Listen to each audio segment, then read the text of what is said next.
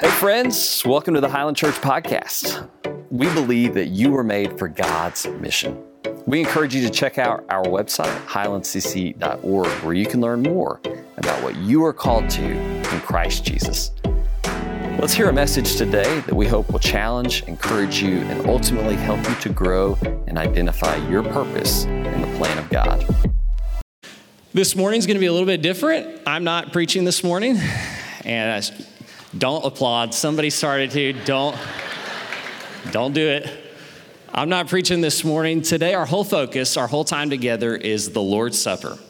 This meal that's the most important meal of our life. We thought it'd be a good week to focus entirely on the Lord's Supper as we're preparing for another big meal on Thursday, the Thanksgiving meal. But there is no meal like this one, the Lord's Supper. And so you're going to hear from several of our shepherds throughout the service, some of them by video and then some of them live, who will lead us into a time of Lord's Supper. And essentially, our whole morning this morning is an extended Lord's Supper meditation. Good morning, church. I'd like to share some of my perspective with you around the breaking of the bread aspect of our communion this morning. Two things that came to mind for me. First, as a member of the Highland Mission Committee, I have the privilege of the front row seat to seeing how God's kingdom is in the works around the world. We have mission points in Ukraine, Papua New Guinea, the Philippines, China, as well as our recent partnership efforts through a young couple in Malaga at the southern tip of Spain. Even though it sprinkles around multiple time zones. Every Sunday morning, these brothers and sisters come together for the breaking of the bread, just like what we're about to do right now. In China, it is not uncommon to even break bread on Sunday evening for the house churches because of their work schedule. At one point, we even learned that a big church in Beijing, China, had eight services throughout each Sunday one service in English, three in Mandarin, one in Vietnamese, one in Thai, and so forth. You see the connectedness among all of our brothers and sisters? That common bond of love and fellowship on each Lord's Day. This also helped me feel that I'm never ever alone in any situation, especially in the midst of the pandemic. Someone once told me that even though you could be in a party room full of people, yet you still feel so alone, thinking that there's no one else in exact same situation as you.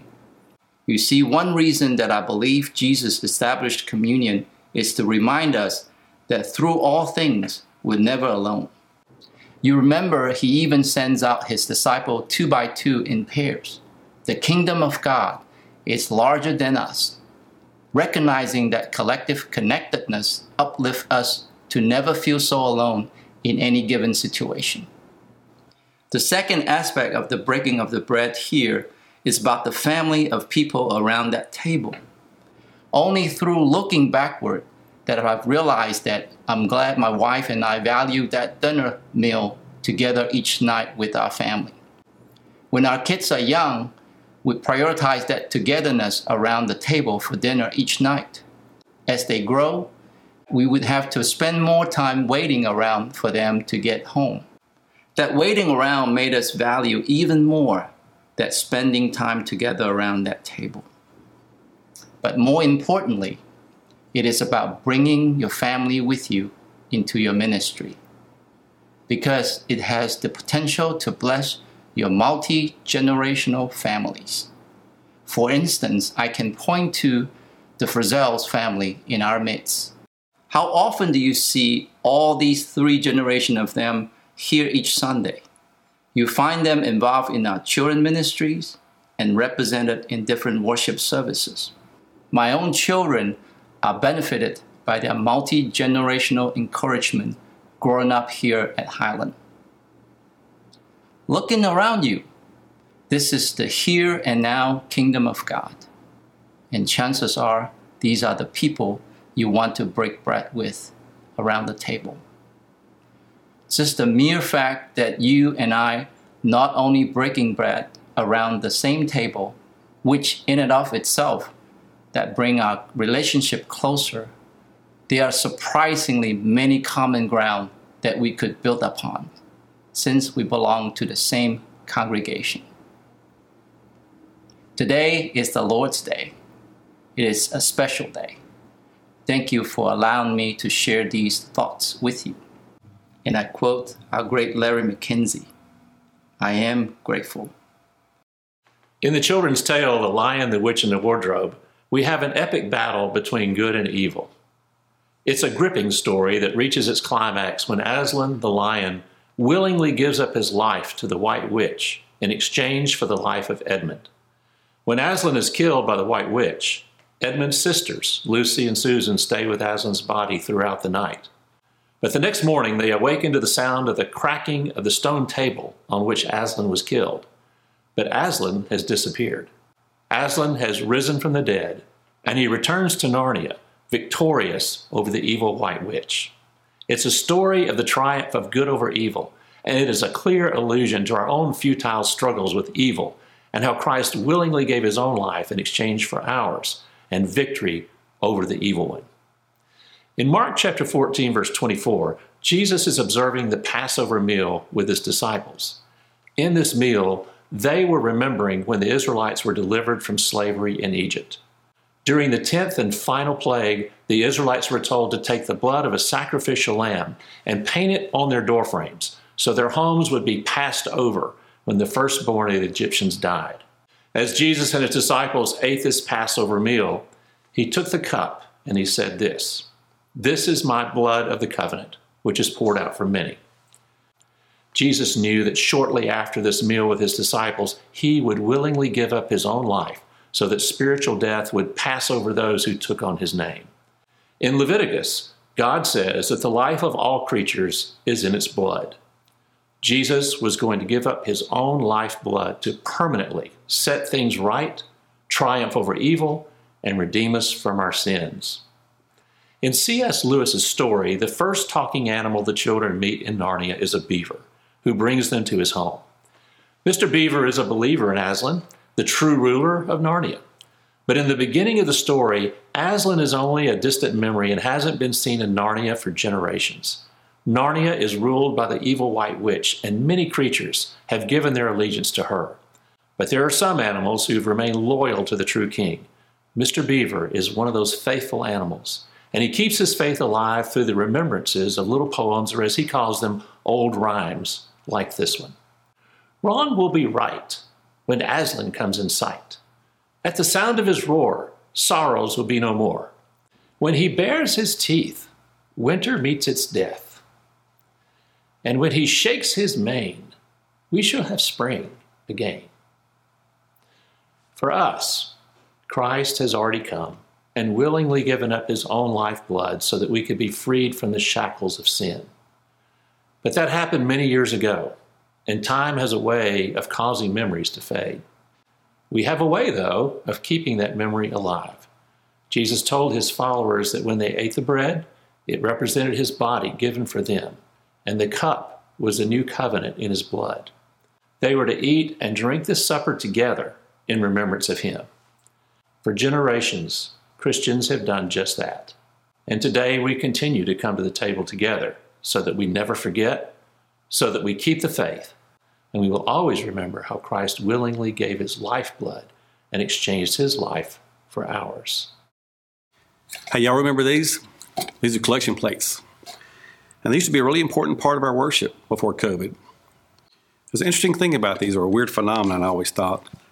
Um, during our time of communion, if the bread was passed down the road, it would kind of move between people slowly, you know, pausing between as people contemplated and took the bread. And then the juice, people would take the juice and slowly move along the row from end to end.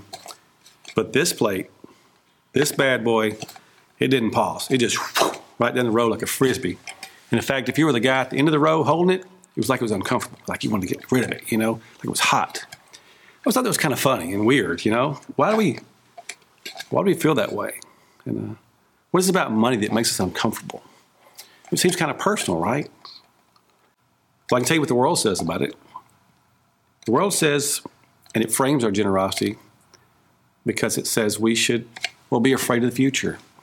We should hoard our money. We should hold it. We should keep it because there may be a, a skinny time or a skimp time in the future that we're going to need it. Also, the world says, let's increase our standard of living. You need to improve your lifestyle. We use terms like starter home, which that implies your first home, but it also kind of seems to imply that you're getting a better one later on. And then a third thing the world tells us that uh, affects our generosity is that we need to compare ourselves to others. You know, our neighbor drives up in the driveway with a new Ford F 150, and we look and go, wait a minute, he's got a new Ford F 150. I work hard, I deserve a new one too. Uh, but I'm going to get the platinum version. So, the things the world says. Uh, funny thing is, this is not a new problem. This problem's been around a long time, since man. Jesus addresses it. I'm going to read to you something he has to say about that. In Luke 12, 15 and 21, Jesus said, Watch out, be on guard against all kinds of greed. Life does not consist of the abundance of possessions. And he told this parable. The ground of a certain rich man yielded an abundant harvest. He thought to himself, Well, what should I do? I'll tear down my barns and build bigger ones, and I'll store my surplus grain, and I'll say to myself, You have plenty of grain laid up for many years. Take life easy Eat, drink, and be merry. But God said to him, You fool. This very night your life will be demanded of you. Then he'll get what you prepared for yourself. Now, this is how it will be for whoever stores up things for themselves but is not rich toward God. That rich farmer used the word I or me or myself 10 different times in that parable. He had an inward focus. And he forgot about well, who supplied his blessings in the first place? Well, that's an inward life, what's, a, what's an outward life like? What's a generous life like? There was an old radio show host in the 1950s named Earl Nightingale who summed it up pretty well. He said, Our success is directly related to the quality and the quantity of the service we give. He understood that there was a correlation between our generosity and real success. And the Bible holds this out as well. In Proverbs 11:25, it says, "The generous will prosper. He who refreshes others will himself be refreshed." So it seems that we should we should believe for abundance so that we can refresh other people with it. And isn't there a release in the letting go? If you've ever given something that was hard for you to give away, and you knew you needed to, and you did it right heart, you know what God meant, Jesus meant when He said, "It's more blessed to give than it is to receive." So we're compelled to give. It's important. We're compelled to get the big things. Last week we had a, an amazing result. I mean, we collected for our special contribution over $275,000 was collected in a week uh, by the people here at this church. And it's awesome. But we're also supposed to give to other things, like, well, the place you're sitting in. You give so that the people that are ministers here can support the ministries that we have and awesome things that go on here. We're to give because the guy in front of you, or the lady behind you, or the person across the road, they might need to be, need to be refreshed. And you yourself someday might need to be refreshed. So, our giving, our generosity, it's an important part of worship. We give because, well, it's an outpouring of an understanding that we have a generous God, the God who gave his Son who gave us eternal redemption. And that's generosity. Today we have celebrated together a meal, and we are anticipating a meal that, if it's like my experience, you anticipate a house full of people at multiple tables with much food, and a time to remember to give thanks. As Christian people, we know to whom we are thankful. And we have so many blessings that we can't count them all. But Thanksgiving is a time to express our gratitude to God for so many blessings.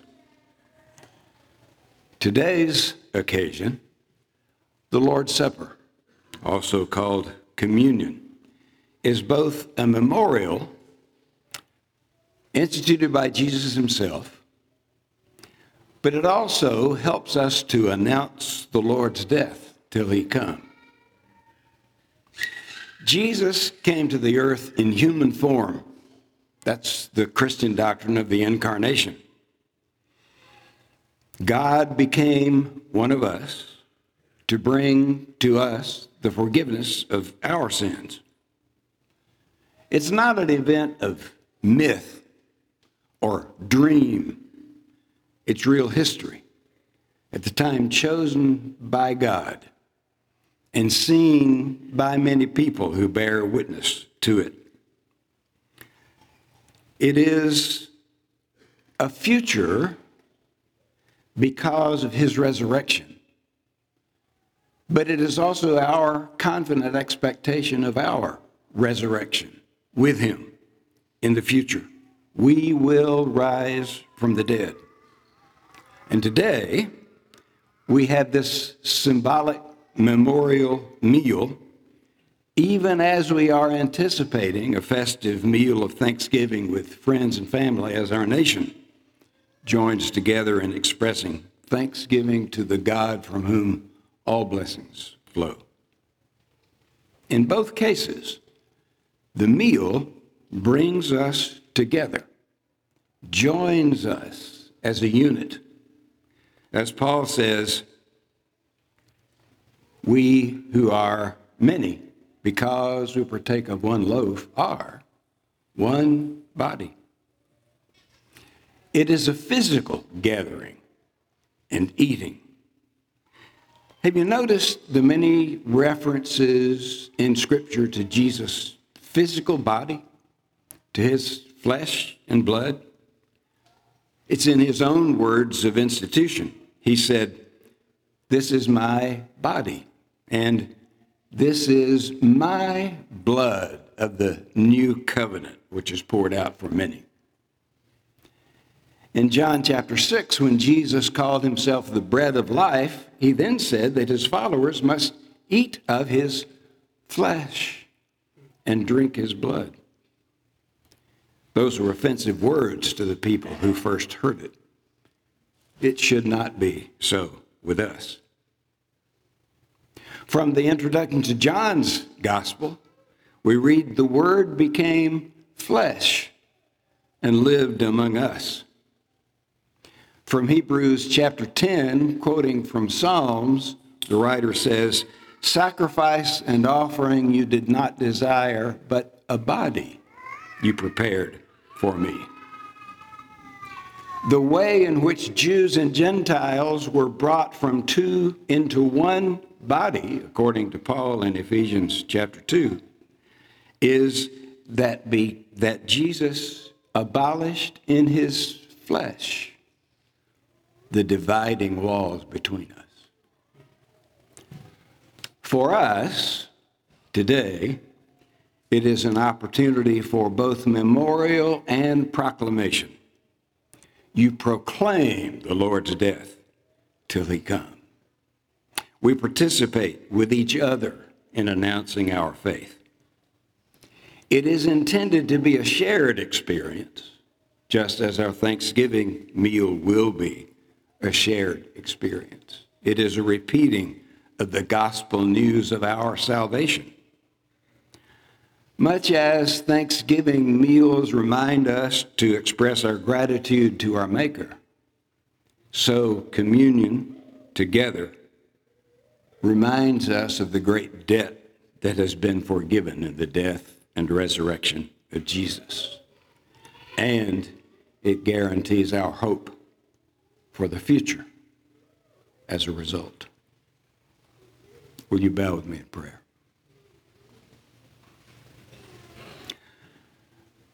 Our Father, with you all things are possible. And even so, we cannot comprehend the love and grace that prompted you to send Jesus in the flesh with a body, with the same nerve endings and pain that we experience, to die on the cross so that our sins might be forgiven. We don't deserve that gift. We can't understand that gift. But we believe that you are such a God of love and gracious giving that you have given us the promise of forgiveness because of the blood and body of Jesus. We thank you. At this time, particularly, we are grateful. May we carry the message in the lives we live. May we remember the death and resurrection of Jesus. May we live in the hope of our resurrection and sharing in eternal life both now and forever. In Jesus' name we pray. Amen.